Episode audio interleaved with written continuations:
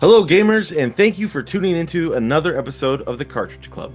If you're new to the Cartridge Club, I'll quickly explain who we are. The Cartridge Club is a community of gamers, collectors, content creators, and gaming enthusiasts of all generations. The show that you're listening to is effectively a monthly book club for gamers. We pick a game, invite everyone in the club to play along, and then select a couple community members to come on the show and discuss the game. My name is Ryan, aka It's Rocket Sauce, and I'm one of the hosts for the show. Without f- any further ado, let me introduce to you the panel for this month. Today we have Chris Hello. and we have Joe. Hey guys, nice to see you. Thanks for being here, guys. And now I'm going to hand it over to my co-host Musty Hobbit, and he'll let us know which game we are playing for this month. Musty, take it away. Thank you, Ryan, and thank you all for joining us for another uh, episode of the Cartridge Club. And as is tradition with October, the club ha- likes to play a spooky game. And in previous years, we played things such as Super Castlevania 4, uh, Resident Evil 4, and Super Ghouls and Ghosts. But this year, we decided to go with something a little more uh, in the survival horror angle, and that is the uh, survival horror classic, Resident Evil 2. Uh, as we're very excited to to hit this just in time for the upcoming remake. So for some of us, this is a first time. For others, this is uh, a game that they have played quite a many time. So let's get right into it and let's hit that with the breakdown. So Joe, we're going to go ahead and start with you. Then uh, why don't you talk about your first impressions of Resident Evil 2? The critically acclaimed Resident Evil 2 or Biohazard 2 in Japan was released in January of 1998 and is the sequel in the long running survival horror franchise. Resident Evil 2 sees you take control of two protagonists, Leon S. Kennedy and Claire Redfield, trying to escape Raccoon City and its zombie inhabitants two months after the Umbrella Corporation unleashed a viral weapon on the fictional town.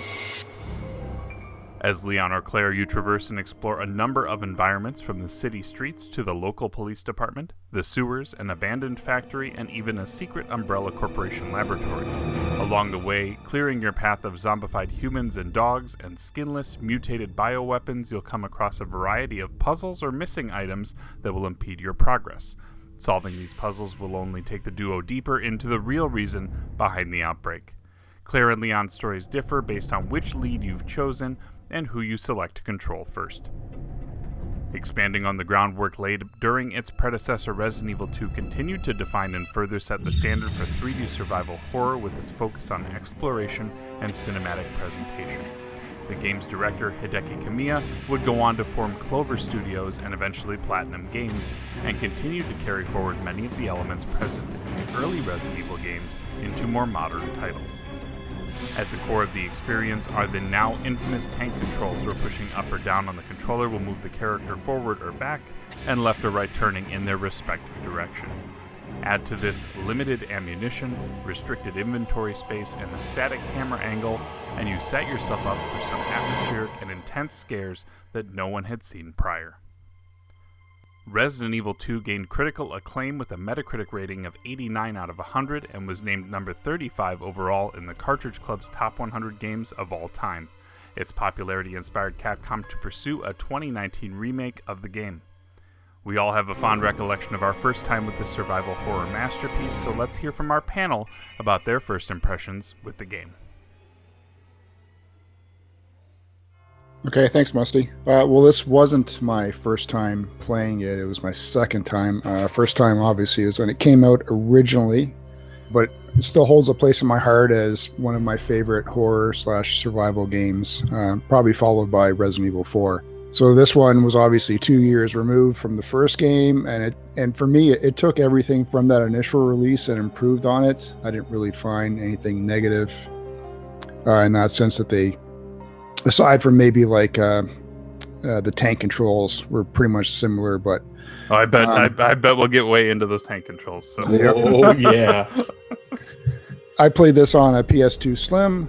My one thing when I started playing this again for the second time is I immediately thought of I'm envious of anyone playing this for the first time because it's such a good game. I would have loved to experienced it all over again. Uh, you know, being, being completely surprised with everything.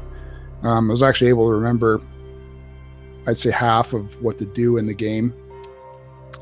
And a couple of memorable parts about it are I found uh, the music, I think, uh, is definitely something that stuck with me. It was, to me, it was haunting and comforting at the same time. And bad memories, obviously, when people ask me about um, RE2, as you say, it's a great game, but it's super stingy on ammunition. But that's also part of uh, the fun of playing the game as well. Chris, uh, let's hear your first impressions on on Resident Evil 2.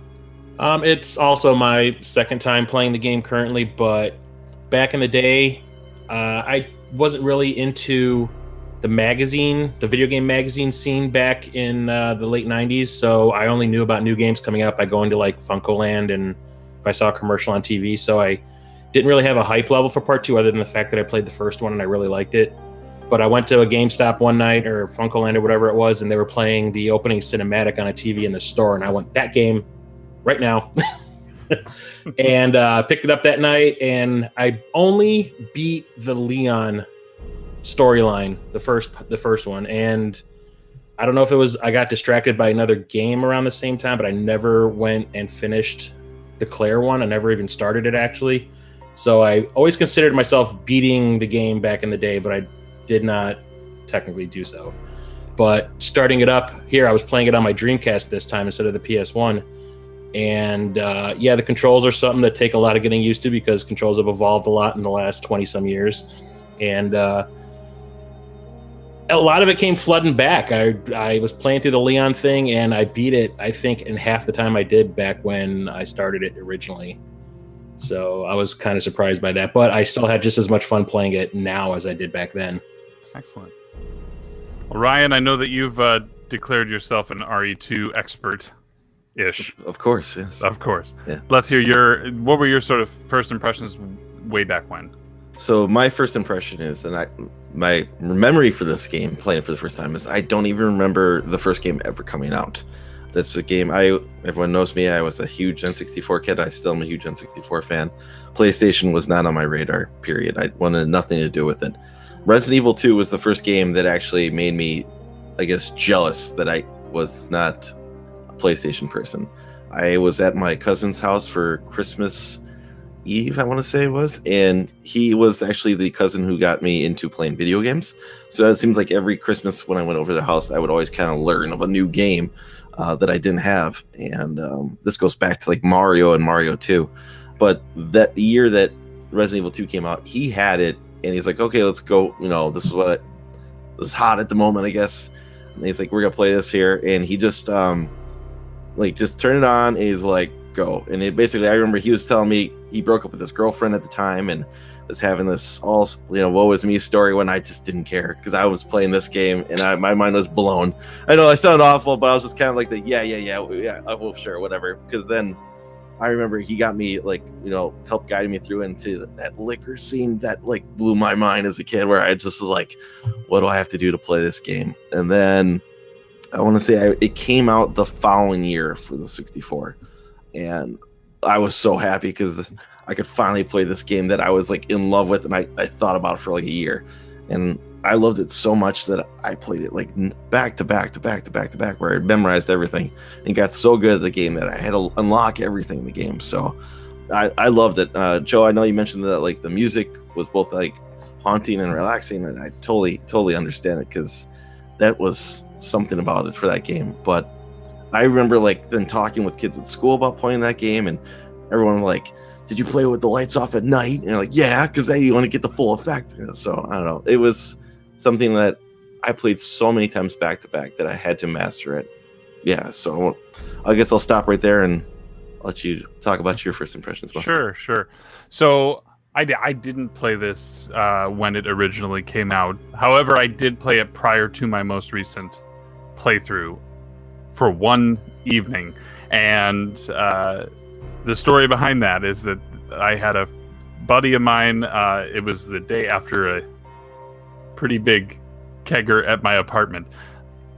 And it was just, we had, the keg was still there. There was still probably about a third of it left.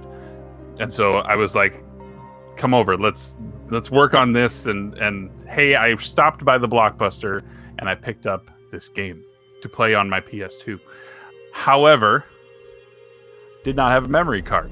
So uh, we went for it, uh, and uh, I, I can't remember if we re- how many times we had to restart, but we never made it to the sewers. And by the time the by the time that the sun was starting to come up, uh, we were pretty much like like I don't know if I, I my my recollection of that phase is not there, but yeah, it was it was extremely um, intense. We were doing the whole yeah, the lights were off, and you know we were uh, a few drinks in, and uh, yeah, it's it's a uh, it was a crazy intense experience, and then I just walked away from it. The fact that I didn't have a memory card basically told me there was no way I was going to one to no death run this on the first shot. Like it just wasn't going to happen. And that was that was the extent of my experience until this month. And so this month I, I picked up a copy on the PS1, playing it on my PS3, so no memory card required. And um, and it, it I will say that my recollection of the game was pretty much I, I, I don't remember which character we picked. I don't remember I remember a few moments like the the you know the early hallway that you've walked through three times and suddenly there's you know the windows become a thing uh like those moments are there but i i, I don't the mem- memory of the controls or anything when i started this month was not there and i had a hard hard time. This the opening to this game was was killing me bad i think it took me probably 10 attempts to just get to the the police department. And so i have some thoughts about being a modern gamer or uh, maybe i should rephrase it as a post re4 gamer in the series and how going back takes a lot to get used to. And i and i i managed to work through it and uh yeah i finished the leon storyline this time around. Uh, leon a uh, and then did not get into claire but uh, but that's okay because as i understand we've got people who have sort of dabbled in in, in each of the storylines and we can kind of talk through a lot of that but let's kind of hit on on the story uh ryan do you want to kind of hit uh can you kind of give a general general aside from what was already mentioned Sure. So this game, you know, starts off with two characters, Leon S. Kennedy and Claire Redfield. Uh, Leon is a you know first day on the job cop uh, for the Raccoon City Police Department, and he shows up in the town and it's full of zombies, right? And um, Claire's there looking for her brother, but essentially leads to I'm trying to think what to say here with uh, Shenanigans. yeah shenanigans and you know this this town is completely full of zombies and uh, you eventually find yourself in the police station right? Because that's where the cutscene ends and tells leon tells claire to meet him there. And from there you you start the story. Um but the thing about this game is there are two different ways to play through the game. And like i said you can either start with leon or you start with claire. Um, and if you beat that it opens up the option when you save after the game that um, story B starts for either. So if you start the game as Leon, you will then continue the game as Claire, and then from the split up point uh, in the game, Claire will go uh, one way to the, the police station, which is a much shorter way. So if you fretted that long walk to the police station where you have to watch out for zombies back and forth, you have a much shorter path. It's kind of where I want to say it starts you off where you have to put out the fire on the top floor because there's a helicopter crash. Now, in the A story, at least from this playthrough of mine, you don't see the helicopter crash. It's, it's just the, the top floor is on fire, and you have to put up the fire to get through the wall there. But in this, in the story B playthrough, you see the helicopter crash into the wall. I'm trying to remember who shoots a rocket. I think at um, at the helicopter, and that's why it crashes, I believe. So I'm probably making that part wrong, but um, I just remember it crashes right there, and from that's the reason why. Wasn't it the sheriff? Is it the sheriff? Because he said he wanted to stop anyone from coming to rescue oh, them. you were probably right. Uh, chief, the chief, right? Brian Yeah. Irons, right? Yeah. Um, so yeah, and, and on both characters, there's there's different characters you run through. So with Leon, you run in with Ada. and I'm trying to think if there's any other real characters for him, uh, because Claire seems to Annette, have.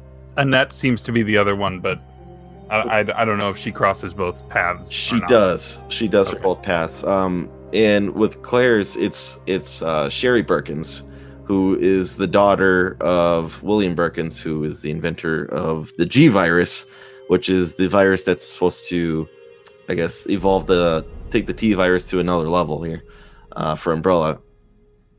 Puts, And eyebrow, puts eyeballs on everyone's shoulder. Mm-hmm. It's yeah, it makes you a little bit stronger and eventually turns you into a giant asshole with teeth that crawls forward to you on the train in the final battle. Yeah, with story with story with story B, there's also an additional ending.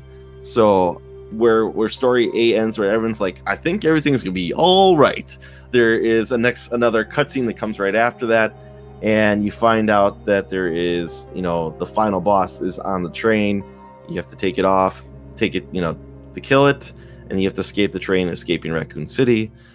Yeah, so essentially, it, it game changes both times through. So if you think playing Leon Story A and Claire Story B is, you know, you know, if you think that's the way it's done, it's, I guess, all all I'm trying to say is it's different for both times.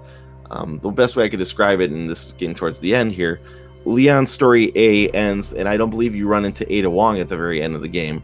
Mhm. Um, but with, with completing completing Leon's story B, by this I mean completing Claire's story first, then then Leon's story, you see an, another additional cutscene with Ada.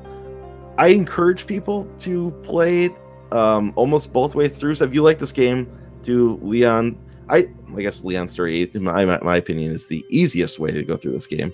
And then Claire's story B, but I think the better, more enjoyable way for me is to play Claire first, then Leon, because I guess I enjoy the additional Leon Claire Leon story more than I do the additional Claire story. Gotcha. And So I was all Joe- over the place there. So Joe, you said you said you played Leon um, this this time through, right? Yeah, I did start off with Leon, um, and I'm pretty sure it was probably the same when I did it back in the day as well. Uh, I just, for me nowadays, I just, it's not that I don't want to do the additional stories or anything. I just don't have the time for it. Yeah. Um, I understand that. I understand that. Yeah. And then Chris, you did you play both or did you just Uh, this time I play. I started off as Leon, beat that, and I want to say at the moment I'm about halfway through Claire's playthrough. Okay. Very good? Yeah, I I did the Leon thing as well. Uh, and as time is limited, uh, I saw credits, and so that's that's my story, and I'm sticking to it. Uh, I didn't realize that you could actually flip it around. I didn't realize you could start as Claire and then do Leon. I always thought it was like disc one, then disc two. Yeah, well, and uh, I mean that's a that's why I, I I guess it is kind of interesting if you did go with Claire first because the way that you would open up that that disc case, you would almost be it. it it doesn't acknowledge the fact, or maybe maybe it does, and I just haven't realized it. But uh, that that you could go with Claire first, but Yeah. it's interesting. Um, was this one of the first situations where we had one of these kind of branching, these? You finish the game and now see it from this other perspective. Like I'm, I'm trying to think of other examples of games that have done this. Um, the the uh, the NieR: Automata approach. I think the first one kind of does it, but doesn't go into nearly deep enough with this. Nearly. I like what you did there. Uh, um, because Jill has her little bit with Barry, right? Uh, in the first game, Barry, I can't remember his name. Burton. Burton, was it? William Yes. Burton? Isn't it William Burton's? Barry Barry Burton. That's right. Um, Not Jack Burton, Barry Burton. and and Chris has his uh, story with Rebecca, but I don't think there is that. I don't think there is because I think it's all in one disc for the first game, right?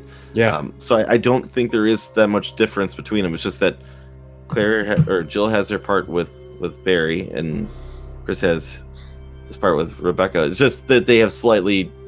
They just don't have as much backstory to it. And this one, there's a little bit more backstory with the different characters you run into during the game playthrough. So this is the first time I can recall it, and I, maybe one of the reasons why I, I like this game a lot because I thought I was like I was getting more for my more for my buck, if you will. That there's feels like it's I'm playing almost a slightly different game.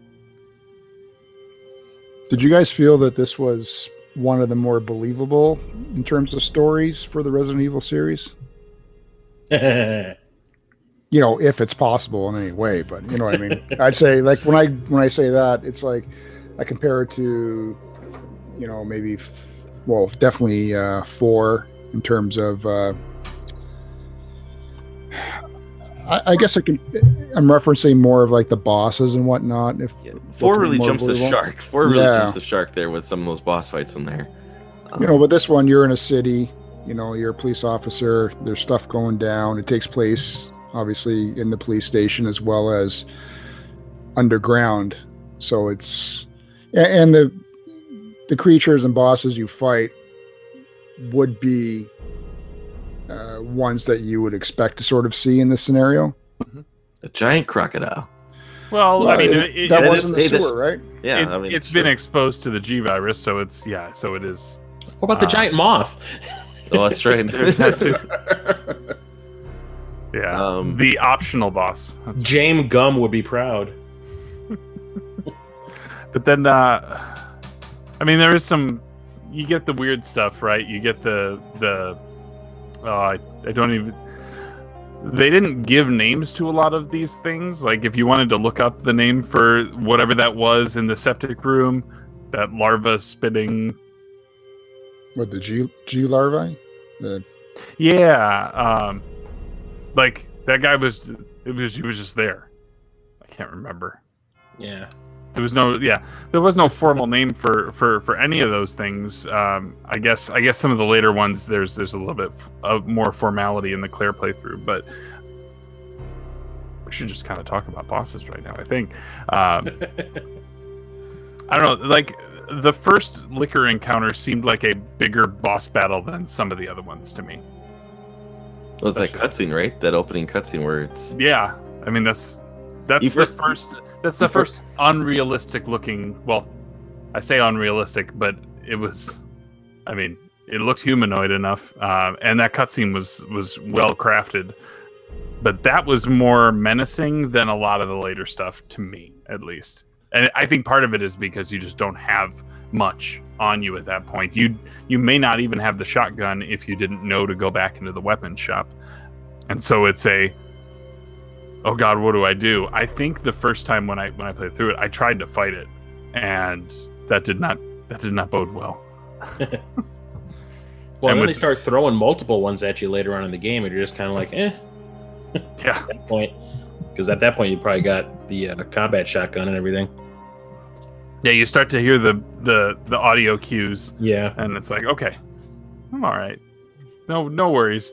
Uh there's like two shots with that combat shotgun and you're done.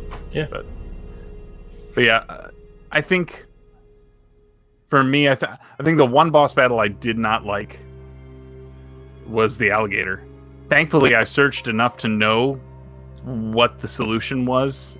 Not on a walkthrough. Like I actually like looked in the hallway. I was like, "Oh, there's a canister. It's gonna fall down here if I push this button."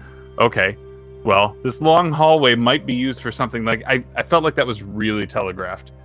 I love if- it though. I think it's fun. It's like a tribute to Jaws right there too, right? Where Yeah. yeah. the canister in its mouth and That's true. I I could see that. I just I thought maybe there'd be like I'd have to do that a couple of times or something, and it was just like, nope, boom, top of the head is gone. I didn't even do that. I just shot it and it ran through a wall. Really Yeah. interesting. How many times did you have to shoot it? A lot. Okay. Yeah, it basically it was it was one shotgun blast, and he was and he was done. See, now I know for next time. Yeah, there you go. But I don't know. I did you guys have a favorite boss or uh, like did you did you find any of the battles to be uh, more epic than than than others? Um,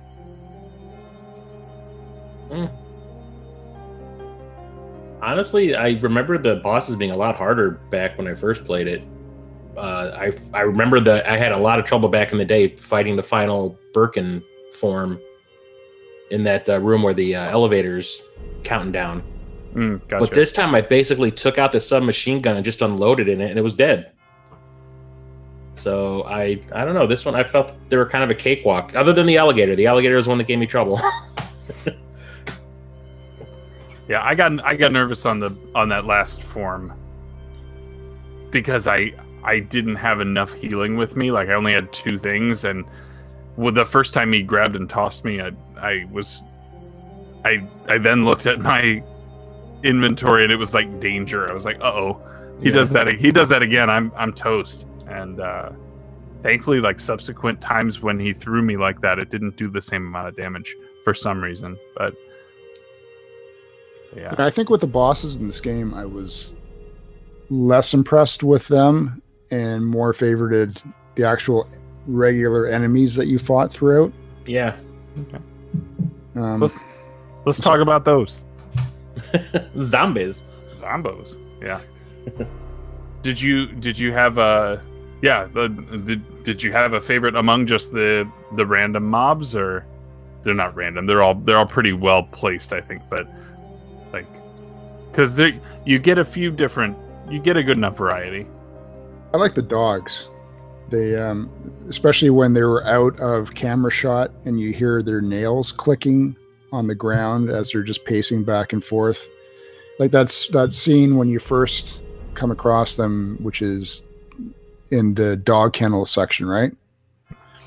And you're, you're walking down the hallway and you see them. Uh, I believe there's two in separate kennels and then you sort of know what's going to happen even probably if you've never played the game before where you go to the end of the hallway you grab something and all of a sudden they bust out of their cages and start coming at you. But before you even see them you hear like the, the, the clicking on the ground and then uh, what's also satisfying is is when you're shooting or killing them to make that whimpering noise. So it's sort of like uh, it's a nice feeling like you're punishing them really good.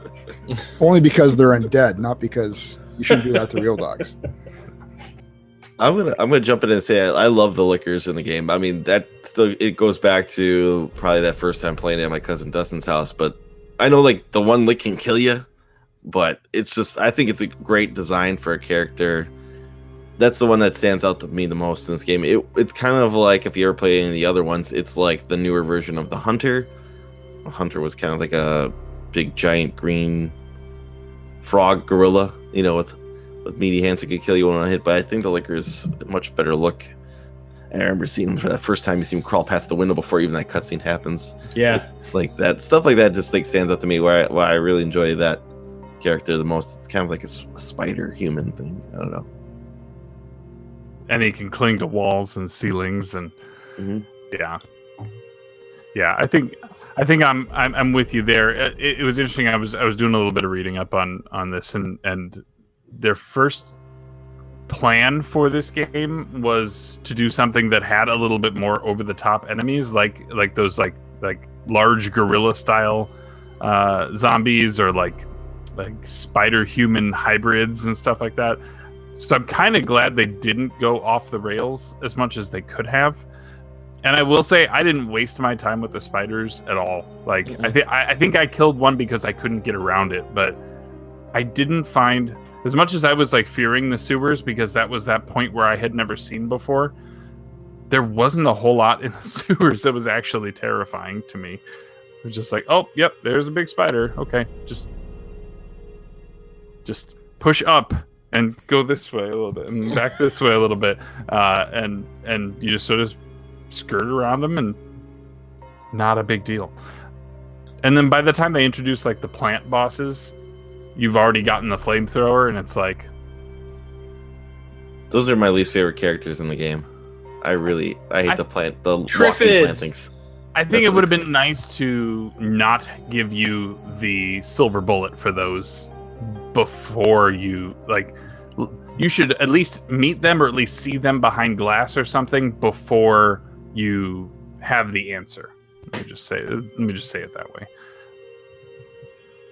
because yeah that was a uh, it made them very uh, simple i think I like what you said, Chris. You said Triffids. It yeah, that's the first thing that reminded me came to of, mind. uh, Day of the Triffids, one of my. Uh, I, I believe I saw that as a mini series on TV back in the day when I was a kid. Yeah, that was the first thing that came to mind when I saw one of those things coming down the hall. but uh, I want to say my favorite enemy or standard enemy was probably those skinless, naked zombies toward the end of the game, like right when the alarm is about to go off Yeah. say that the self destruct. I don't know why, but that just creep that creeped me out more than anything else. I don't know why. Because I remember the first time I saw one when I was running down the hall after the alarm went off, I went like, "Damn!" Yeah, What? they- and they kind of first appear in the lab, right? Like, and maybe it's just the the benefit of the tank control angle, camera angles too. And I think you just walk in a room and all of a sudden, bam, they're just like right there when you Yeah. walk in that one room, uh, where you have to get the cure if you're. I think that's Lance playthrough. You have to maybe get the cure for for Sherry or something on that one. So, Yeah, because you only get the the G virus and then you throw it away as Leon. mhm. But yeah, I remember I just the alarm went off. I walked out to go see because I just laid Ada down on that bunk to let her rest, and I went back to get her when the alarm went off, and they were like all crowded around that door to that that room she was in. I went, whoa! You know, I don't know why it just made, that would that made me jump. It just it creeped me out a little bit. Those reminded me of, for those who have played Resident Evil 4, the the regenerators, like the ones that uh, those like tall, kind of like Slender Man looking kind of guys, but like with the big creepy toothy grins. Like that's kind of what I think they might have been. That might have been the the early stage for those guys. The prototype. Yeah, but but yeah, I, I can totally see how it's like here's something different, uh, you know, and it's at a moment where all of a sudden you have a klaxon going off in the background, and Yeah, a little Uh, panicked. oh yeah, just a just a little bit. And that's good. I think we've kind of hit all the primary enemies. Um I'm curious how you guys felt with your recent playthrough graphically outside of the cutscenes. I think I think we've all kind of addressed that the cutscenes were were really well done, um, especially considering that it's a 20 year old game at this point.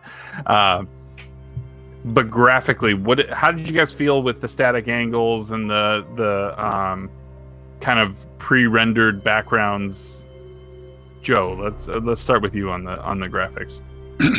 Um, well, like I said, it, it, it had been a while since I'd played it, and I honestly can't remember last time I played a PS1 game.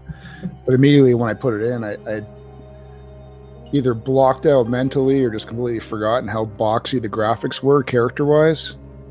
Um, it, it was good and bad. It, it brought back nostalgia, but at the same time, after playing, you know, PS4 game the day before, and you go back to doing this, it's just like, oh god, this is this is horrible but uh so that was it for character graphics i guess uh the can we throw voice acting into this category too If you want, yeah, sure. yeah i again it's part of the charm a- and in terms of the cheesiness of the voice acting. Uh, my biggest gripe about it aside from the actual talking was the fact that there's the lack of facial movements. Not in the uh, in in gameplay i should say not cutscene wise so it'd be like you know me talking to you now without my face move or my lips moving. It just Yeah. sort of takes you out of it.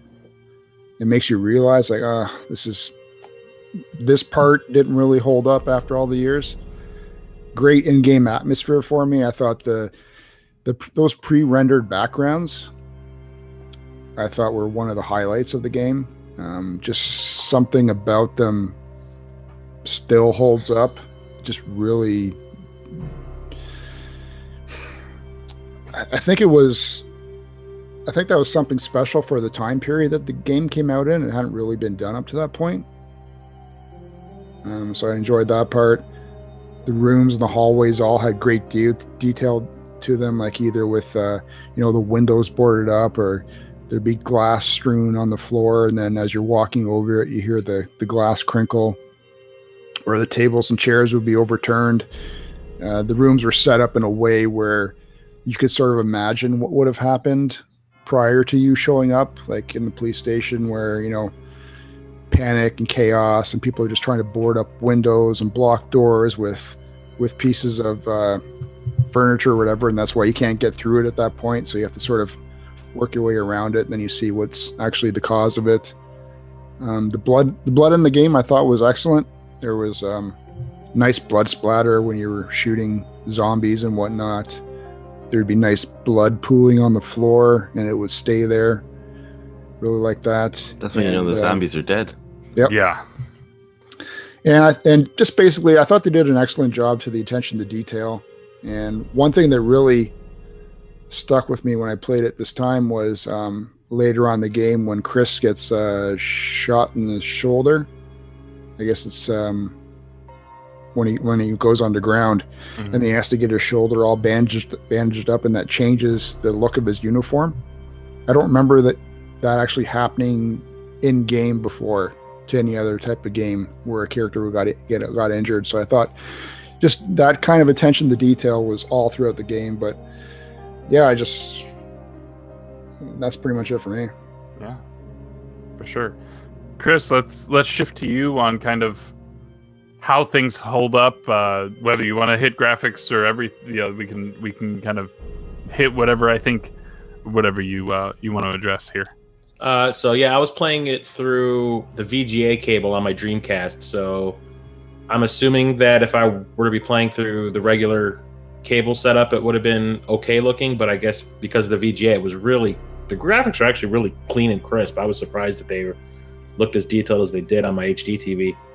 But um, yeah, the the graphics did not age very well because I, I now that I'm playing through the game as Claire and she has she's sleeveless you could see like her forearm does not connect to her upper arm. It's just like a square that kind of overlaps. And it looks really really strange to me and the character graphics are, are okay. I'm, i guess i don't know if, what, what it's like playing it through on the ps1 i haven't played the ps1 since back in the day but did the items you can pick up really really really stand out from the backgrounds to anyone else? I think some of them did. Because like on Asi- the aside from the ones where they were like, "Here's a Here's the glowing ding. item." Yeah. yeah. I'm just talking like like the paperwork and stuff. I mean, like, cause I'm playing it through the VGA. It's it's clear that that thing is there for you to pick up. I mean, it's a completely different like shade compared to everything else in the background. That kind of I thought it was not as fun because I was oh I guess I'm supposed to pick that thing up now. You know. It's like it's like watching an old cartoon and you can see where the movement's going to come from. Yeah, like yeah. you can see where the cell. Here's the background cell. Yeah, I was a little Yeah. disappointed in that. Um, but when it comes to like the pre-rendered backgrounds, I mean, uh, Joe is saying that like the detail in them are really great. I love the fact that in a couple of the offices that you go through, you can see there's like bullet holes in the walls and the doors where you can see there's a firefight that happened, or there's like uh, bullet casings on the ground and all that kind of stuff. I thought that was really cool. And there's pools of blood where you don't know, you assume people were killed or maybe a zombie was killed or something. You don't know. I think the animation is pretty decent, but as good as the graphics looked through that VGA cable, it did absolutely nothing to help that that voice acting. it is that is it is horrible. Uh, I I wrote a couple of the quotes down, and I think I don't know if it's because of the way the the dialogue was translated or if it's just the delivery. Because when Ada is talking about her husband, she says, "By the way, I just found out John is dead. Never mind." it just like I cackled like a little kid. I thought that was the funniest thing ever. I mean, if you if they're trying to go for that whole B movie feel for the game, they definitely got it by having the voice acting be the way it was. But yeah, the cutscenes look really really good. They still, I mean, everyone kind of has like a bony face, like especially Leon. But the cutscenes still pretty look pretty good. The um, the graphics in the game, eh. I mean, I, I've seen better. but for the most part, I, I still enjoyed everything I was looking at. I mean, it wasn't like turning my face away, going like, "What am I playing here? This looks like god awful crap." so I was pretty Yeah. impressed uh, that it that it holds up as well as it does. yeah. I, I I think you have to look at this through a 20 year old lens. I mean, there's a reason. There's a reason this game is getting a remake, right? Yeah. Like this game is revered, and I think well, you know, we'll we'll we'll get to that soon enough. But I think nostalgia uh, also has a big part of it because I remember really enjoying the game back in the day, so I'm willing to give it more of a pass than some other games that I might not have played back in the day and that I start playing now, and I'm like, ugh. yeah I, I i i definitely could see that yeah like when i when i fired things up yeah the, having this static cameras works here and it and it, it enhances the gameplay uh one one of the things that a couple of you guys mentioned were like was like the blood pooling and the first big blood pool that you ad- that you deal with is the one that's under the licker and Yeah. so, so you know suddenly then every time you see something like that you this is Well, up. this heightened tension, right? Yeah, or you know, yeah, look up, but it's just just point, right? Like Yeah. you don't you don't get to look up. You you just hope that there's not anything up there, and hopefully you don't waste shots in the process. Yeah, for me, for me though, it, playing through it, yeah, it took a little getting used to coming off of playing Spider-Man. Um, you know, uh, there's there's a bit of a bit of a discrepancy between the two games, but obviously architecture is is what it is. I was also playing it through through the PS3 onto an HD TV. I probably was also like like you with the Dreamcast version on the on those cables. I probably wasn't doing myself any favors. It might have looked better had I uh, gone traditional. Uh, yeah, for me, some of the stuff. One of the things that kind of got to me is that whenever there was going to be a big moment, I could hear it load. like I could hear the drive go. Like there was just there's an audible spinning of the disc at that point, and so I was like, I walked into a room and then there was a brief break, and then I heard that, and I'm like, okay, something's happening. So the jump scares weren't that jump scary to me this time. When we played it back then, I, I, I mentioned earlier the scene where you're walking through a hallway and suddenly you're you know you get the burst of arms through through the window and and you get pulled against the wall and all all of that and I wish they would have done a little more of that. The other instance is the interrogation room, which is uh, was pretty well crafted. Uh, I I think. Uh, What the- is that the, with the window that breaks or the Yeah. glass? Yeah. yeah, the the uh, the yeah the one The side one way. Yeah. the one way mirror, yeah.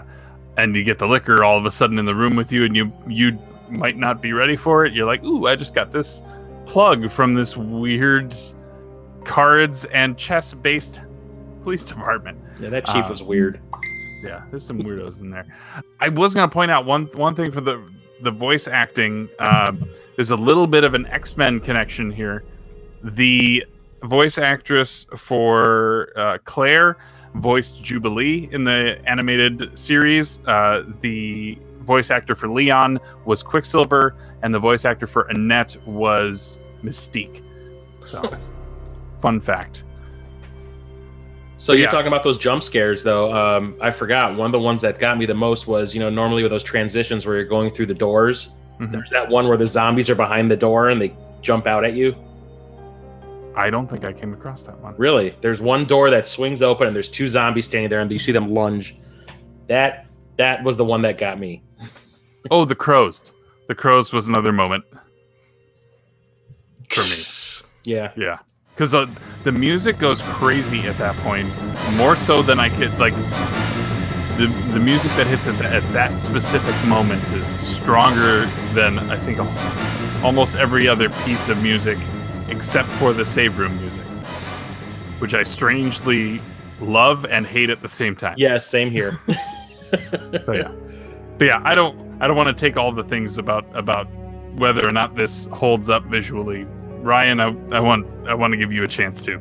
No, that safe room music is fantastic. I love it. It's relaxing. you know exactly what room you're going into Oh yeah, once you start hearing it. you can breathe for a minute there. Yeah. Um, but no, I- it still holds up to me. Uh, for me, uh, I, now my like I said, my version was the first version was the 64, and I played my original copy for this playthrough.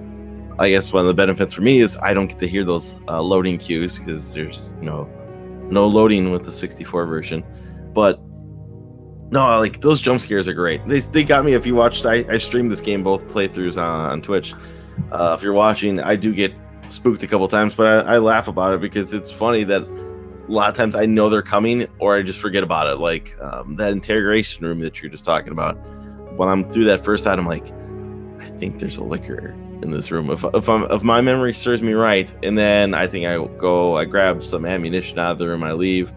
Um, and then I eventually have to come back because I have the key for it, and I completely forgot that, that the licker jumps through. And I was like, "Yeah, you got me again. I forgot all about you for for that brief moment. I knew there was something in here, and then I forgot about it." I Joe, I think you mentioned the hallway with the the arms. I knew it was gonna come, but I didn't remember which time it's gonna come. Um, that's just because you know I've not haven't played for 15 years. Um, but no, the game does what it it intends to do, which is be a survival horror game, right? So um, it was the first game, granted, like kind of set the pace for these the first few games in the, the series with the low ammunition and the low health and everything. But uh, you kind of learn the management and you, you, get your your jump scares. So it did what it's supposed to do. It's supposed to scare you. You know, if you uh, burn off that ammunition right away, you're screwed. So you're gonna have to figure out a way to get past this part surviving, right? So for me, this game does hold up. I guess graphically might not hold up in the no facial expressions and some of the voice acting is bad. Mostly, I would say Sherry Sherry Birkins, but not everyone's that bad. I I kind of like the um the one cop who was bitten and gives you the I believe he gives you the, the key pass for some of the doors and warns you about the police station. Like, oh, the guy in the office. Yeah, that that guy's pretty decent. Where he's like, just go, you know. So, uh, I don't know, like, there's some of it still holds up for me. I, I love the opening cutscene with uh, the get down, you know, Leon. There, but there, to me, there's just like one oddly cut part in there, and it's right when the zombie Leon's talking to Claire in the police car, and the zo- there's a zombie in the back seat. There's like it's just like a little slightly odd pace with them the conversation where they're talking. It's like it's almost like Leon's not paying attention to Claire. What's going on? I arrived in town and the whole place went Wait, insane. The radio's out. But it just sounds like he just kind of cuts her off. Basically, he's not listening to her. Other than that, yeah, I, I think it holds up a little bit. Uh, holds up a little bit. It, hold, it holds up for me, but there's definitely you could definitely see why this game could just use a uh, you know i guess a modern day remake for for what it is for what everything it does right you can do things to make this game better so so let's take this moment to talk about the uh, the biggest thing. We've we've all kind of alluded to this but we haven't talked about tank controls. Um, so the quick the quick kind of dirty on it is is think about playing if, if any of you have played combat on the 2600 it is exactly that. You up up takes you in whatever direction you're facing. Left turns you left right turns you right. If you're backing up you press down on the controller. And uh, it makes for some really awkward movement especially with the lack of your ability to move the camera around. You are effectively uh, you may turn a corner and suddenly be pointing. You visually you're pointing in another direction, but you can continue to push straight as if you were going straight. And so I I feel like they had to go that route because of the fact that you couldn't adjust the camera, but it took so long to get used to. And it makes me wonder what like I obviously know why we haven't gone back to it, but I mean, what what do you guys think? Like, was this was this compared to all of the other things, was this as big of a sticking point for you as it was for me, Joe? Um, it took a little bit of getting used to at the start because I sort of forgot about that the how bad they actually were. Uh, at the at the start of this record, you had mentioned, or you or Sasa mentioned how much you had died at the start. Yeah, that was me. it was at least it was at least ten times. I had the same issue myself because I don't know, maybe I just been watching too many uh, game done quick uh, videos, but I thought I could sort of speed run through the start of the game just to get to the police station part, just because I knew, obviously remembering how much there was in terms of limited ammunition. I thought, okay, I'm going to save as much as I can, and I literally died the same amount as you, probably like somewhere between six to ten times before I actually started, you know, I said, screw it, let's just start using ammo until we get to the police station. But the tank controls were when you're trying to, you know, sort of uh, zigzag your way around enemies without shooting them. F- for me, that was the most difficult part. You know, to turn 180 degrees, it would have been nice if they had done an option of, you know, press down and press uh, the the triangle button or something like that kind of thing, where it could have gave you a quick turnaround, but it's sort of good in the sense that it adds to the urgency in certain battles. It just makes it more difficult where otherwise the battles could have been a lot easier, maybe not as entertaining. You guys would also you just you just sprint past him, do a quick 180, and just pop him a few times. Yeah, yeah, yeah pretty much. Um, I also in regards to me- gameplay mechanics, I, I, didn't even I like I didn't even mind the transitions going between the scenes, like how I know it was all part of the loading process of the PlayStation. But you know, if the doors opening or going up and down ladders where it would do like the four set uh, four steps. It just all built towards the uh, the anticipation of the game, like the like the the scare factor, I guess, in terms of what would be coming up next. And um, yeah, that's that's my take on it anyway. Chris, you seem to not not be a fan of the tank controls too. no, it, it took me about a good half an hour to start to get good because just like just like you said, you were dying a lot at the beginning. Uh, when I first got put into that big crowd of zombies when you first start the game, I got annihilated because I was like, "Oh, I'm gonna run past these guys." Nope, I run right into their path each time. So uh, yeah, it took a long time, and then it kind of started to come back to me because I remember I I was pretty good at doing those controls back in the day. So I, like I don't know if it was muscle memory or whatever, but it, it came back. And the only time I really had problems with it again is when I was playing as I'm playing through the Claire thing. Now there's those parts where you have to play as Sherry, and I don't know if it's that she moves differently, but I just could not control her to save my life. I kept running right into zombies that for some reason stop biting and start puking acid. but uh, That's because they can't reach down to her. They can't get down to her. I, I- I figured it was them going. We don't want to see a little kid get blood shooting out of her neck when something bites it. Yeah. but uh, yeah, it took it took a while to get used to it. But once once I did, it was like second nature ish type stuff. It, it wasn't too bad, uh, but it's still extremely awkward compared to like where Resident Evil 4 ended up taking the controls for these games. But you really And can't do anything about it when you've got these pre-rendered backgrounds you just have to run through. Yeah, I mean, if they if if they had made it so that you pointed in the direction you wanted to go, every one of those transitions between this hallway to that hallway would have had this like awkward moment where you've Yeah. you've hit the next image, and now you're running backward, right? Yeah. you're, you know, Well, especially like if you're running and every three seconds it's changing a camera angle on you. mhm. That would be the most awkward thing ever. So I mean, I get, I love your combat reference. That was awesome. You get points. uh, but yeah, that that now when you see the way the game is designed, that's the only way they really could have done the controls in this and have it not be this complete mess. Yeah. Yeah, and with the core, I mean, with it being corridors too, there's not, there's very few big open areas. I'm actually surprised they didn't, at least in my playthrough, there wasn't anything that happened in the garage. No, no, nothing. Just moving the the the uh, SWAT van. Yeah. Yeah, that was about it. Yeah. So I, I don't know. I, there may have been a few wasted opportunities, but it, I think you know, all in all, I think I think we're all kind of of the mindset that it it works. Ryan, did you have any kind of final thoughts on tank controls, or did the N64 controller solve all the problems? It did. It was perfect uh, for this playthrough. Uh, like everything on N64 is perfect. No, I, I understand. It, it took me about. I, I want to say it took me.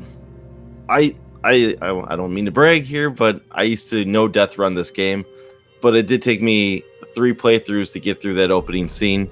And I remember talking with Musty when he was not having a good time trying to get through that opening cutscene where I say that opening for me that opening part getting to the police station on the A playthrough is the hardest part of the whole game. Um, if you can do that, you can beat the game. It just it just took me about three playthroughs to get used to it. After that, um, like I always try to tell people, do not use any ammunition if you can, for the fact that this game is sparse. You know, very sparse with the the ammo. Pull out the knife if you have to, but uh, yeah, it took me about three playthroughs to get through to it, just because it's just getting used to the tank controls, essentially what it is.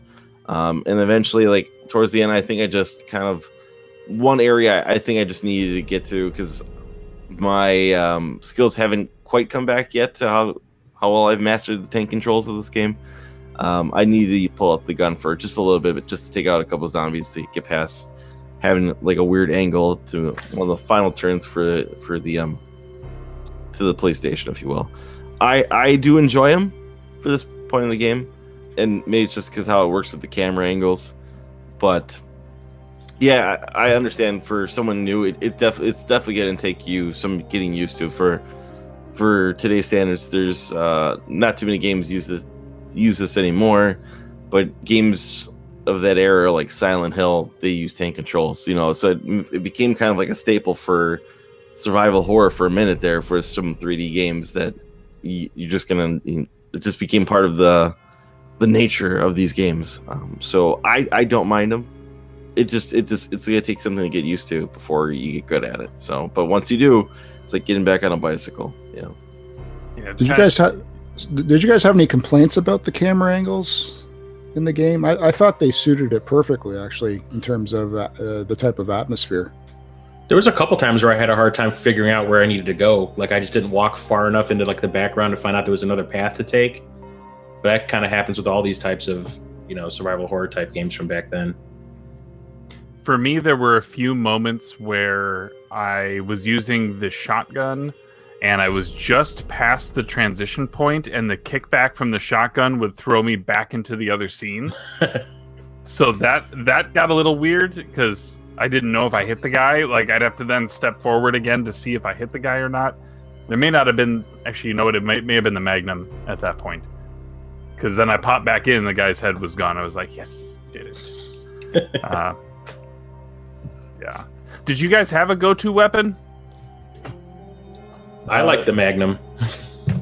Ma- the Magnum's pretty good. Shotgun for me. That's my favorite, but I will use the pistol more than anything.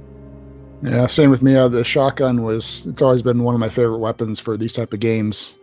But the majority of the time I tried to use the pistol as much as I could just because I knew it was the weaker ammo. And I just wanted to sort of use that up as much as I could and save the good stuff for later on. I want to say that I think you can unlock a Gatling gun with infinite ammo in this game too. And I remember like just like after doing that for like the first time doing it, unlocking it, I was just like all I did was just like run through the game, just mowing through everybody. It's just very gratifying, just ripping through everything. It will wipe out anything in its path, and it's just it's great. Um, but that that really just breaks the game completely. So uh, if you just if you just want to just mow through the game and if you can unlock that gun, I, I to be honest, I don't remember how to unlock the Gatling gun. Is that in that cabinet that requires the special key? It might be.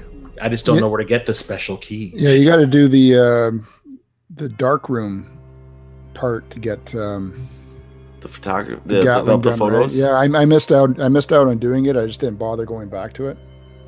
So Hmm. I know I found as Leon, I found two pictures, but I don't know if there was any more. Something I would have to reference the internet for.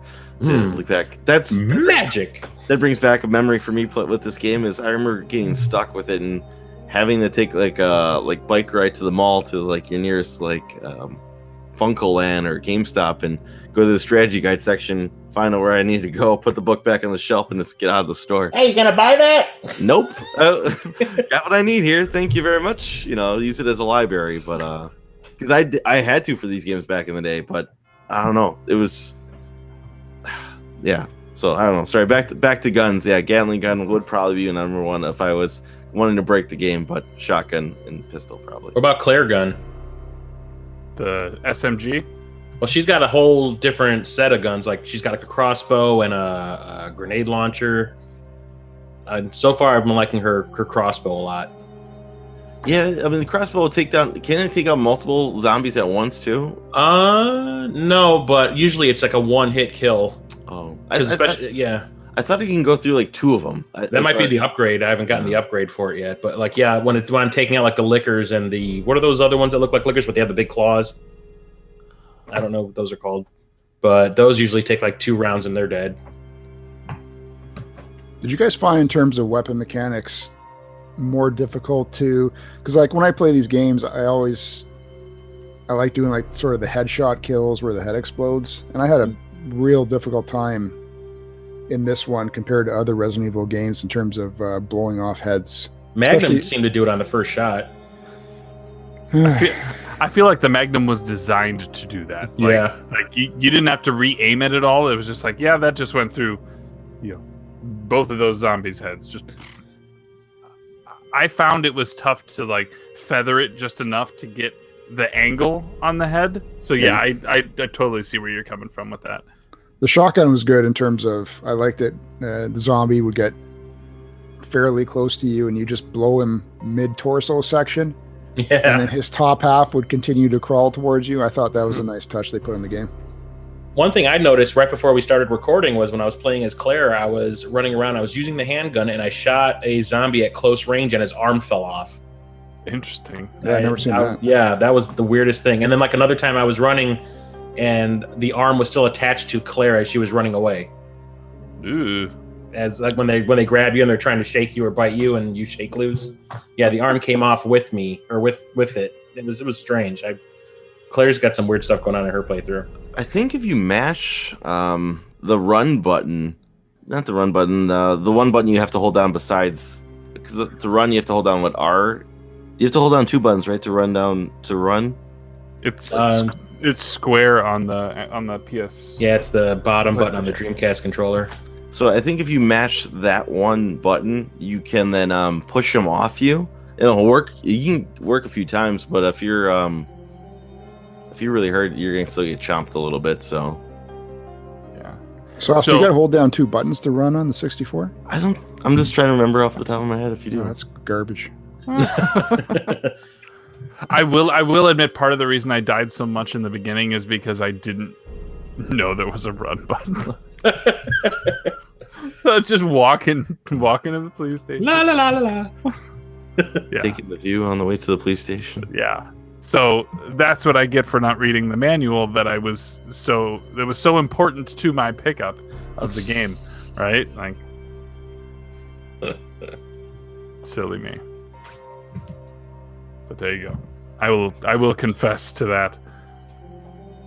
Good, good. Uh, a lot of us have talked music and we've all kind of alluded to maybe like one track and that's the save room theme. Uh, did you guys have other moments of music or or uh, specific song names if you happen to know them that you really enjoyed or Ryan, let's start with you. Um, besides the save room, I want to say I, I, I don't know if it's the same exact song. That's something I'm gonna have to look into before uh, playing this one. But I'm gonna say it's a different song here because I can always edit this in. But I want to say the the hallway song, the initial one where you walk in the hallway there of the police station, and you see like the, I think it pans up and you see the statue, and that music. Granted, it's a it's a safe room. The second floor might not be, but the the bottom floor is safe. But that that music was just I don't know if it's ambiance or how you describe it, but it's just like the piano and Yeah, the dissonant piano sounds. yeah, I love it. Just love that you know that that tone of music. It really is just it's haunting, kind of like Joe said, but you know relaxing. It's a perfect way to describe it. Yeah, I think I think for me the only other moment, I, but I don't, I couldn't hum the song for you because I wanted it to end so so quickly, uh, and that was the the the crow when the crows showed up. That was that was the big musical moment. But yeah, I don't I don't want to experience that for for any length of time ever again because that was that was something. And there was some heightened music toward the end once the alarms start going off and once you get your even before you get the final the final countdown the music really amps up to the it almost reminds me of like some of the perfect dark music. I couldn't i didn't write it down. I couldn't even tell you who, who made the music which is unfortunate joe chris did either of you have have musical moments that uh, that stuck out Mm, well, nothing really stuck out name wise or anything specific like that. My, I'd probably say my biggest wish for the music, and I'm only doing this because I'm comparing it to like other horror games that I played, but one most recently being Alan Wake, where the music would, because the scenes I guess would were longer, there'd be a gradual build up to something happening. And I guess that was sort of a limitation of the, the PlayStation because of, uh, or at least maybe this game where everything was more room based. And there'd be like that cut, that loading scene where the music wouldn't have that continuous flow. So that, that's my biggest, uh, probably wish music wise for this game. To have something that just kind of con- sticks with it throughout Well, that would like have a would have built up more gradually to a Sure. point where there would be something traumatic happening, as opposed to you know you're opening a door and then suddenly you're you're hit with being attacked and that attack music kind of thing, right? Mm-hmm. I can see that. I think I, I think sometimes the quiet while you hear yourself walking up metal steps, like was almost almost worse than uh, like worse on a from a A spooky level. yeah yeah that's what that's what Not not not not not a bad worse, but like you know worse for you probably. The yeah it it messes with you. But on that on that aspect, though, was there? For me, I felt this way, but at a certain point in the game, did you did you stop having to worry about the enemies because you knew sort of that you could handle them no problem? Like I I. I I don't know what point it was in the game, but it's just like, all right, I'll go up these steps or I'll go through this door and whatever's there. It's just like, eh, I'm not really worried. I got one uh, health herb in my uh, inventory and I've got my shotgun and I got what other, every what other weapon I have and so it's just like it's not uh there wasn't that sense of um dread I guess did, did, did you guys experience that when you were playing the game as you got further into it It was once I upgraded all of my weapons as Leon. I think that was at the point where I was just kind of like, yeah, I'm kind of a badass right now. Yeah, I could. I I agree with you there. Well, plus the zombies don't respawn, so except for that once when they all break through the windows again yeah, yeah, and hopefully you've decided to use the cord because that's what it's there for. I didn't I didn't either, but thankfully I didn't end up going through either of those hallways. you don't Uh, even get the option as Claire. oh, for the cord. Yeah, it's it's just permanently severed. Interesting. I wonder if your Leon does your Leon playthrough have any impact on it? it does. So if you did it for Claire Story A, then the, the windows will be closed, I believe. Interesting. The, the one panel because you can't. There's only one extra cord because there's two rooms that it will affect, right? So I believe if you use it, let's say the first time the hallway that you encounter the licker on, um, they won't go through that door, but they will still appear then uh, the one on the uh, the I guess the the floor that eventually leads downstairs into the um, autopsy room. So there's that little pathway that you first encounter. I think the dogs in. So your choice. I at that point though, you you should have the doors unlocked, and you can just go the. Uh, you can go around basically. So uh, you know it's up to you. The door should be unlocked. You shouldn't have to worry about going through that, those pathways. So unless you forgot about ammo for some re- secret room or something, you shouldn't have to worry about it at that point. Um, if you missed all the ammo drops, what happened? Like, a lot of those ammo drops were kind of conveniently like hidden, like they were behind something. If you weren't looking for it, you weren't going to find it. Um, it's like, what happens? Well, here's this was my issue though. Like what you're saying with the different things will affect uh, other parts of the game later on, but I don't like the fact that as I started playing as Claire, you you do the exact same puzzles as Claire that you did as Leon, and they. Wouldn't you think that if Leon did it first, that the puzzle would have already been solved, and you have to do it again as Claire? That kind of doesn't make any sense. It's just, I guess they had to give you something to slow down the game a little bit, right? Yeah, I guess. But like that scene in the library where you have to break through the floor and then arrange the bookshelves and all that, you do it all over again. But you Leon broke the floor already, so the floor should have already been broken for Claire. Well, you also need to get that red gem at Yeah, the top of the stairs too. It's just, it's Uh, just, it's just weird. It kind of like didn't sit well with me. One thing I was that you're mentioning, Musty, that you can actually, if you're if you're good enough to beat this game, you can actually just beat this game without even having to kill like anything except for William Birkins. That's that's essentially the whole thing of this game. Um, there, you can just walk past most of the bosses. Like now, the licker might be intimidating, but you can just run through the door. You don't have to Mhm. fight it. You can just. Um, there's a character that happens in Leon Story Bees. He goes by the name Mr. X. Essentially, he is kind of like the prelude to Nemesis for Resident Evil 3, where he's constantly stalking you through the game. Constantly. Nemesis Light. Nemesis Light, except he's got a trench coat. Yep, and, And- he's gray. Yep. Um, and you don't have to fight him at all. You you just the only time well in Leon's story B you have to fight him, uh, and it involves and that involves the um the scene with Ada, uh, the additional scene she drops a rocket launcher and that's the one thing that kills him. Um, but for the majority of the game, you can just go through it with only having to kill William Birkins and that's it. You you're just gonna have to dodge a lot of things, and it's possible. You just gonna have to get master the tank controls, right? So you can essentially just beat the whole game with a pistol if you want, or even less. So that's something to consider if you just want to rush through the game. My best that's the only way I was able to beat the game in under two hours, and I believe there is a reward for that. That's how you get the S ranking in the game, is if you beat it in under two hours. Uh, my best playthrough was one hour and 56 minutes, but that's the only way you're going to achieve an S ranking is by just passing everybody. Don't fight anyone. Just go straight through the game, get your keys, unlock your doors, go to the final, you know, final boss fight, and just save your ammo if you find any ammo for the couple uh, William Birkin fights that you're going to have to have. So, I thought E was the best for excellent. no. That's what I tell myself. Uh, unfortunately, it is not. It is S, which the Is there a Capcom. double S?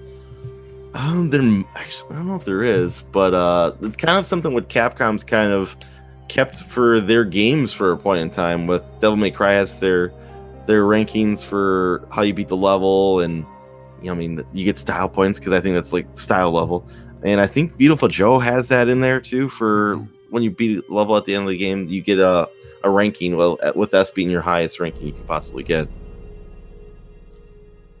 I'm going to change the S ranking to stand for sauce ranking now. There you go, the sauce ranking. I like that sauce. sauce level. So before we kind of get to the end with all of the uh, our thoughts on the game, uh, I, I do kind of want to throw it out there. Did, did anyone have any anything else that either we've kind of missed on, or, or any, any one in particular that we haven't talked about yet? Yeah, I, I kind of want to talk about some of the side characters in this game.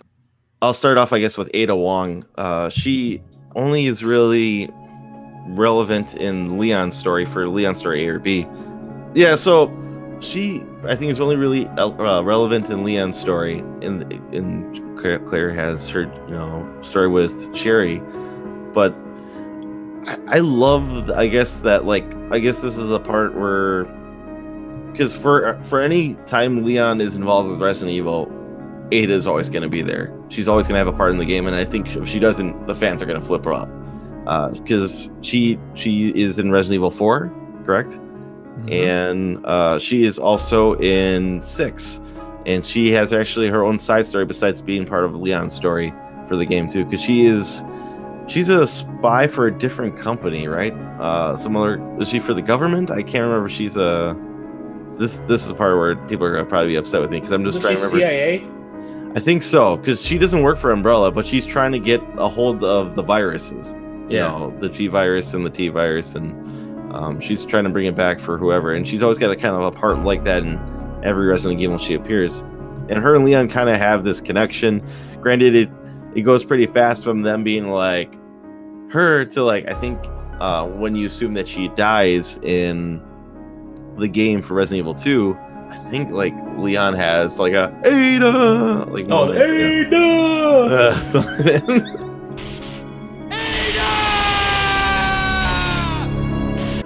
Uh, I can't remember if they have a kiss in this game too, but um, it wouldn't surprise me if I I'm just not, not remembering it correctly, um, memorizing. But she had one of the best deliveries to the line to Leon ever when he puts her on that bed. She's like, "I've only known you a short time, but I've really enjoyed being with you."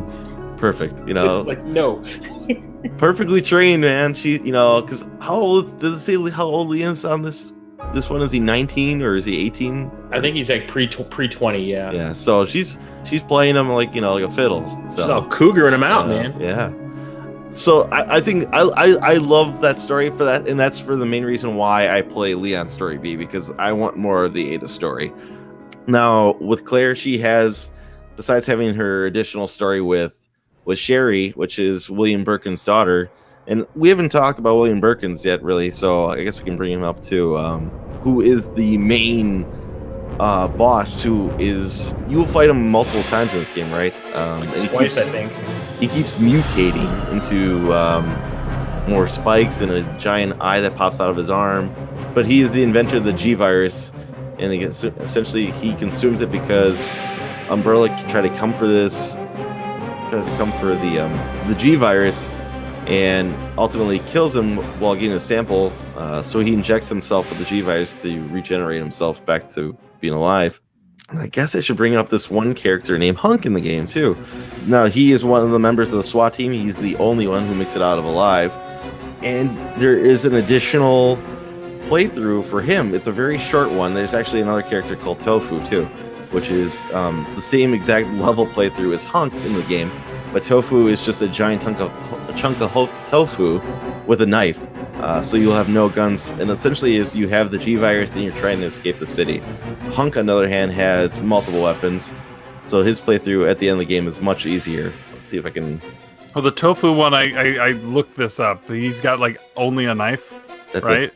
Mhm. It's only a knife and his his shape because he's a big you know, rectangular prism. They were using him as a test for hitboxes. Okay. Yeah.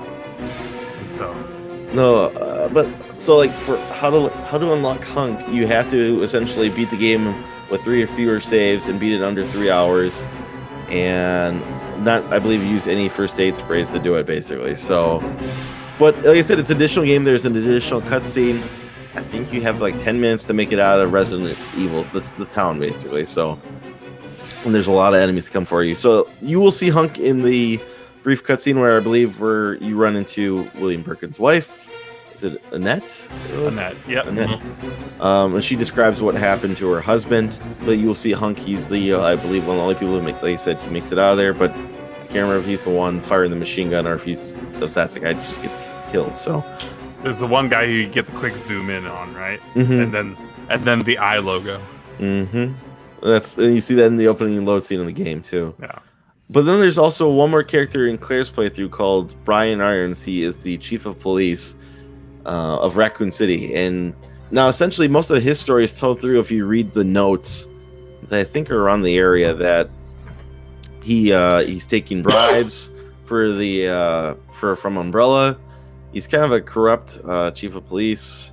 He wants everyone. I think he doesn't want anyone to escape the city too. Yeah, he's he- kind of crazy. he becomes he kind of becomes mad but there's like reports i think of like his high school or something like that like or like if you read it there's stuff that like he hurt girls back in the day but i think he was able to cover that up back in the day so it kind of makes sense why he's got the he's supposed to protect the mayor's daughter but he kills her and he says uh well she was turning into a zombie so it's kind Mhm. of like the uh, uh chief wiggum well he was turned into a, a zombie you know when he kills the captain of the basketball team moment. Uh, it's really implied that he she wasn't a zombie. He just killed her because he's gone mad. It, it, there's little things like that, stuff like that. I hope they expand on more with the future game. But for as for side characters, Ada is my favorite. So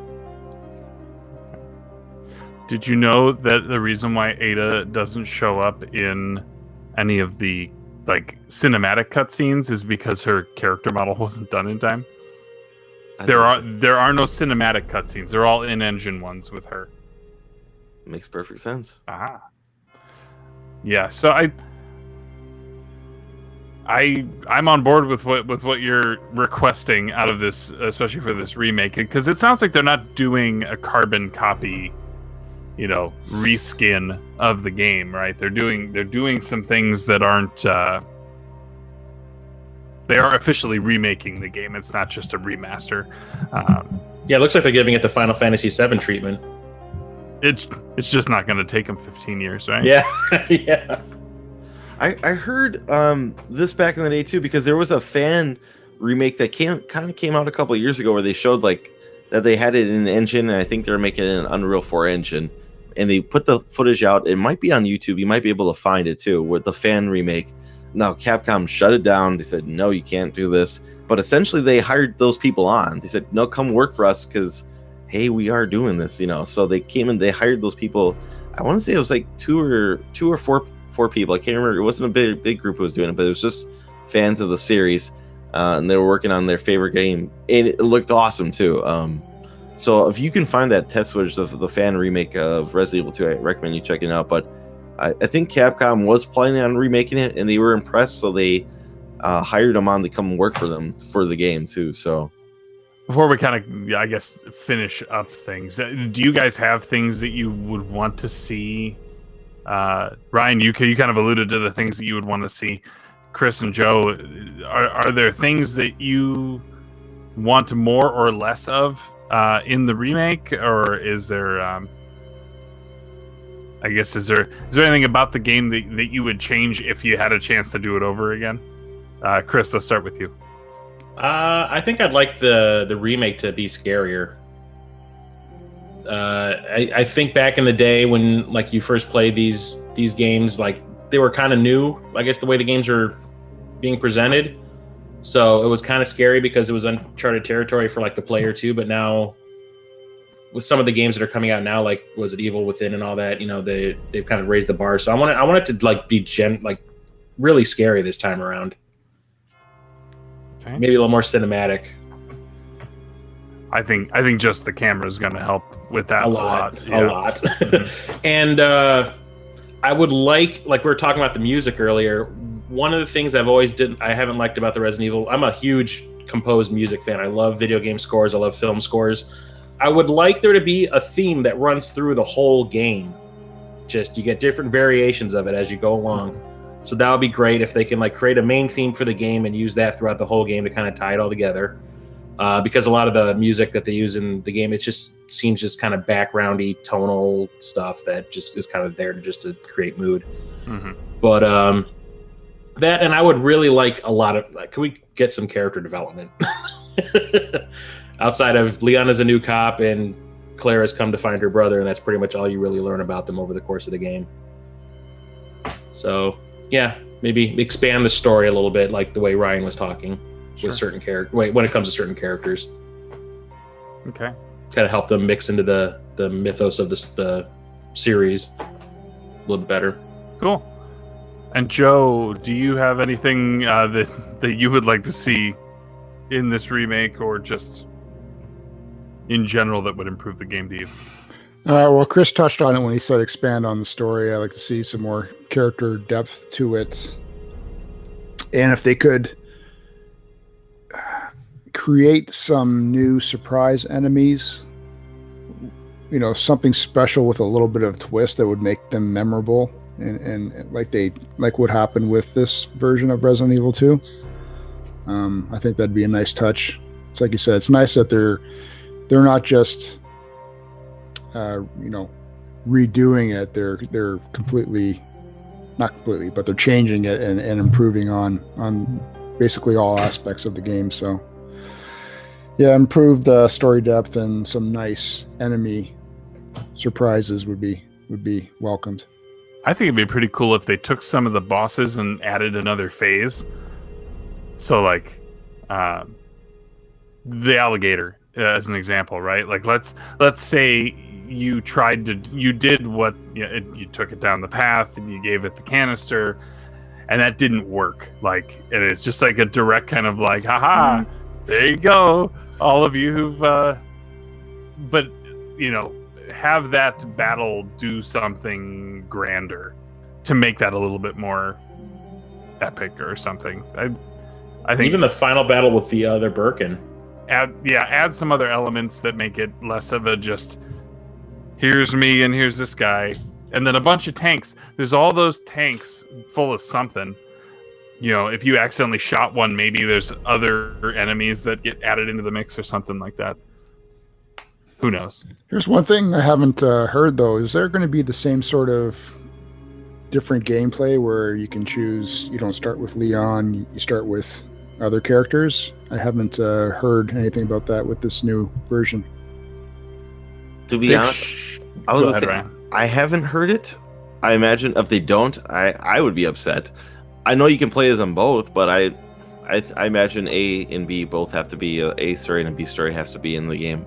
The main reason why I probably say I haven't heard this is because honestly, after the trailer announcement, I've been like on block where I, I know I'm buying this game day one, and I don't want to see anything else. So, um, but if they didn't incorporate the A and B playthrough, I would I would be very upset.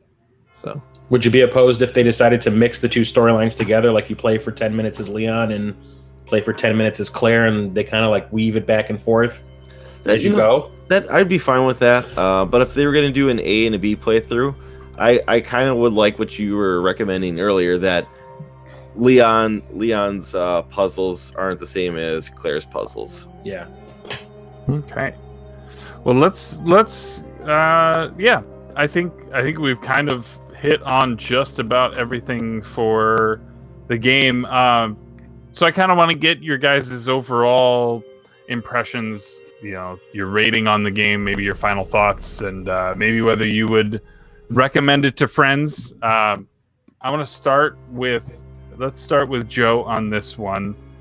Yeah, Joe, what did what did you think about the whole thing as as an experience and uh and yeah would you would you recommend it people check this one out sooner rather than later I loved it. I'm so glad that you guys decided to do this um, for the club because honestly, I don't think I would have played it otherwise. I, I'm highly anticipating the the new one that's coming out, and there's very few games that I would buy first day, uh, mainly just for the monetary factor. But uh, this new Resident Evil is going to be one that I pick up, and I'm glad that I was able to re-experience this uh, first version of it again.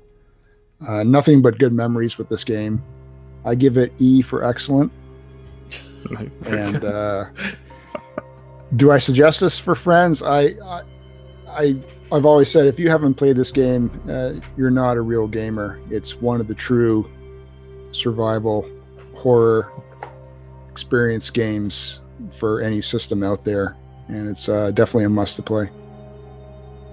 okay chris let's get your uh your lasting impressions and uh would you recommend this to friends I would, especially if they're interested in playing the remake, because, like uh, Joe had said, I I probably wouldn't have played this uh, otherwise if you guys hadn't asked uh, to me to take the place, or if you guys hadn't done this podcast about it. So, like having it fresh in my mind, it's going to be kind of cool to go and play the remake now and see where the differences are and what they've changed and everything. I definitely would recommend it to everybody. It, it is a classic. Um, there was things I wish were different, but can't do anything about it now. Um, but yeah, I think it's I think it's one of the best of the old school PS1 survival horror games that they've ever made. very good well let me let me get mine and then ryan i'll kick to you uh for your final thoughts and also a little bit of uh impressions from the community it'd be hard for me to not recommend this this game is the people who have recommended this game to me are are right. It is a very very good game. The the only there are there are going to be some subset of people that I would have a hard time getting them to play it because it is you do have to unlearn some of your modern habits to to play the game. Uh, we're used to stuff with checkpoints everywhere. We're used to stuff with a bevy of unlimited ammo and regenerating health and and part of what makes this game so such a kind of psychological uh, mess for me is the combination of those things. And I, I, I think they do a really good job at executing on all of that. Graphically there are parts of it that's kind of eh but you know to a lot of us who like retro and you know want to play retro it's no different than playing you know anything else from the PS1 era. And so I, th- I think when you look through it as through the lens of this is a 20 year old game, I think I think you can you can get past it. And you should. You should definitely give it a try. So uh, to anyone who's listening who hasn't had a chance to play it, you know, if you want to just go straight into the remake, do it. Part of the reason we picked it is so that people can have that chance for first impressions if they haven't yet, uh, or to relive it before you get that new version that could become the new de facto Resident Evil 2, right? That could that could supplant this one as this is the way to play it is this new modern version maybe. I hope again that they don't that they don't over modernize it, but at the same time there's some modernization that that could be done that wouldn't be unwelcome. So That's going to be kind of mine. Uh, Ryan, let me kick to you again. So I, I so last impression, yeah, this game holds up for me. I I always kind of will recommend it. I'm always talking about, I guess October. I always want to play uh, spooky or you know spooky game theme games, and this one always I think probably was the launching point for me wanting to play horror games. Uh, so I kind of I hold this one to a high regard for that reason that I think this kind of almost sets the bar, even though the first one was out was it came out first, and but this one was really the one that did it for me in this uh, the series. When I think about all the other games in the series, especially the tank-based control ones, this is the one I'd rather play over all of them. They all have their moments in the series, but this one always stands out the most. Before four kind of changed that for the worst, uh, even though four is a good game, uh, it kind of got away from what these early games kind of established with two for me. Uh, so out of all Resident Evils, this is the one I kind of recommend more than any. Uh, I, I, and with playing this, I, I had a great time playing it um, on my when I played them on the streams. I had a great time playing both Claire and Leon's story. Um, I know it was a little bit slower for me on this playthrough, but uh, it, it's it's not a long game if you know what you're doing. So I don't know. I, I, I try to recommend people you might need a guide for that first playthrough because there's keys.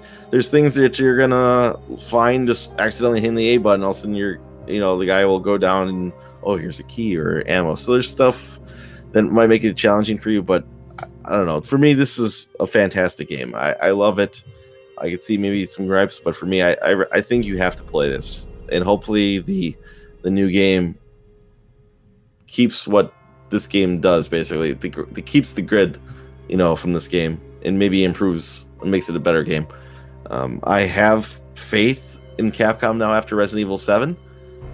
But if you would ask me before Resident Evil 7 if I had faith in them with Capcom doing this game, I wouldn't. But after 7, I um I, I have my faith restored in the Resident Evil series. So I am ultimately excited for um, Resident Evil 2 coming out in January. Very good. And then, uh, with that being said, we'll go into our three word reviews here for uh, for this game of the month. So, for the three word reviews uh, with Twitter, we ask that you use the hashtag CC3WR. And with that, I'm going to start with Raiho. He has weirdest precinct ever. Nice. Curtis Freisel wrote needs no remake. Uh, Duke from Retro Nonsense wrote Resident Evil Poo, so I guess he didn't enjoy the game. Uh, the Ramvox wrote, movie was better, so he was wrong. Mm-hmm. Which one? I don't know, because they're all terrible. Dean from Round 2 Gaming wrote, infectiously fun time. Chris R., the base guy, wrote, not enough bullets. And Buried on Mars wrote, best on PC. That's not shocking at all. No. Uh, Chris, what's your three word review? Glorious B movie horror fest. Joe, I kind of stretched that one a little bit, but let's we'll accept it. Joe, what is your three word review? Uh, mine is true survival horror. Musty, what's your three word review? Uh, rough at first. Just and mine, being, hon- just being honest. Sure. no, it's perfectly fine. Mine is survival horror classic. All right. With that being said, that's the show, everyone. I'm gonna thank the panel here. So, Joe, thank you very much for being here. Where can we find you on the internet? Uh, you can find me on Twitter at AC Decepticon, as well as Instagram at My Life in Collecting. Uh, I'm also on YouTube at My Life in Collecting, and I've got two podcasts you can listen to. Uh, you can find them on iTunes. One is under Transformers and Beer Podcast, and the other one is STC Pod. Thank you for being here, Joe. Thanks for having me. Chris, where can we find you on the internet? On Twitter, uh, it's at OA Retro Gamer. On Instagram, I'm the old ass retro gamer, as well as on Facebook. And on YouTube, my channel is youtube.com slash Schwanzi, or just do a search for the old ass retro gamer. I'm pretty sure I'm the only one there. and uh, I have a podcast that I do. Both of you have been on it, both Ryan and uh, Musty. Uh, it's called uh, Shh, "The Movie Is Starting." Just do a search on iTunes for Shh, "The Movie Is Starting," and you'll definitely find it. Thanks for being here, Chris. No problem. Thanks for having me. This was a lot of fun. You can find me on Twitter at it's rocket sauce, and uh, I'm occasionally on the uh, weekly hangouts on Tuesday nights. So just I would say search uh, YouTube for CC Hangouts or Cartridge Club Hangouts, and you can find me there. And uh, Musty, where can we find you? Yeah, so best spot would probably be Twitter at Musty Hobbit, or you can check out the YouTube channel uh, Second Breakfast, uh, which is youtube.com slash Second Breakfast YT uh, YouTube. Uh, and uh, aside from this podcast, and again, the Hangouts as well uh, are some of the more common locations. I'm also trying to be on the Discord a little more frequently and the forums. Um, so make sure to check both those out. Um, links to those. Uh, you should be able to access both of those if you go to the website cartridgeclub.org. Um, but yeah, let's kind of tie a bow on all this. Uh, thank you again for for joining us for October's game of the month. Uh, again, we are looking forward to next month's game, uh, which is a first for us, and that is playing a game that was just released the week prior. And so uh, for November, we are playing Red Dead Redemption 2, which is available on uh, all of your major platforms there, uh, minus the Switch. Sorry, Switch people. It's okay. It would melt. You'll get yours. Uh, yeah, it totally would melt. Hey, I don't think it's on PC either, so sorry, PC fans. Oh, sorry. Well, Buried on Mars. Oh! it's all right. He won't buy it till it's ten dollars anyways, so don't sweat it. Um, but uh, we just recently announced uh, an exclusive on the uh, in the Q Dog House at PRGE. Um, but I will say it here that we are playing Ducktales for the NES on uh, December's game of the month, and so uh, looking forward to having people join us for that. Uh, in addition to all of this, I did want to just mention that the club does have a Patreon there where uh, club members can help contribute to kind of keep the club running and help cover uh, costs and things like that. Uh, as a perk for those people at the uh, five dollar or greater per month, do get to view these uh, these recordings live, so uh, they can join us and chat. Um, you know, as as we're going through this, uh, and then those at the three dollar or more will get the edited video version of the podcast as well. Uh, of course, you can always find this on any podcast uh, app or a location uh, that you may prefer, um, and those will always remain free as well. So. Again, we would like to thank you all for taking the time out to listen to us talk about Resident Evil 2. Uh, we hope that you do give the game a shot if you have not already. But yeah, we're going to call it. Thank you again, and CC Unite.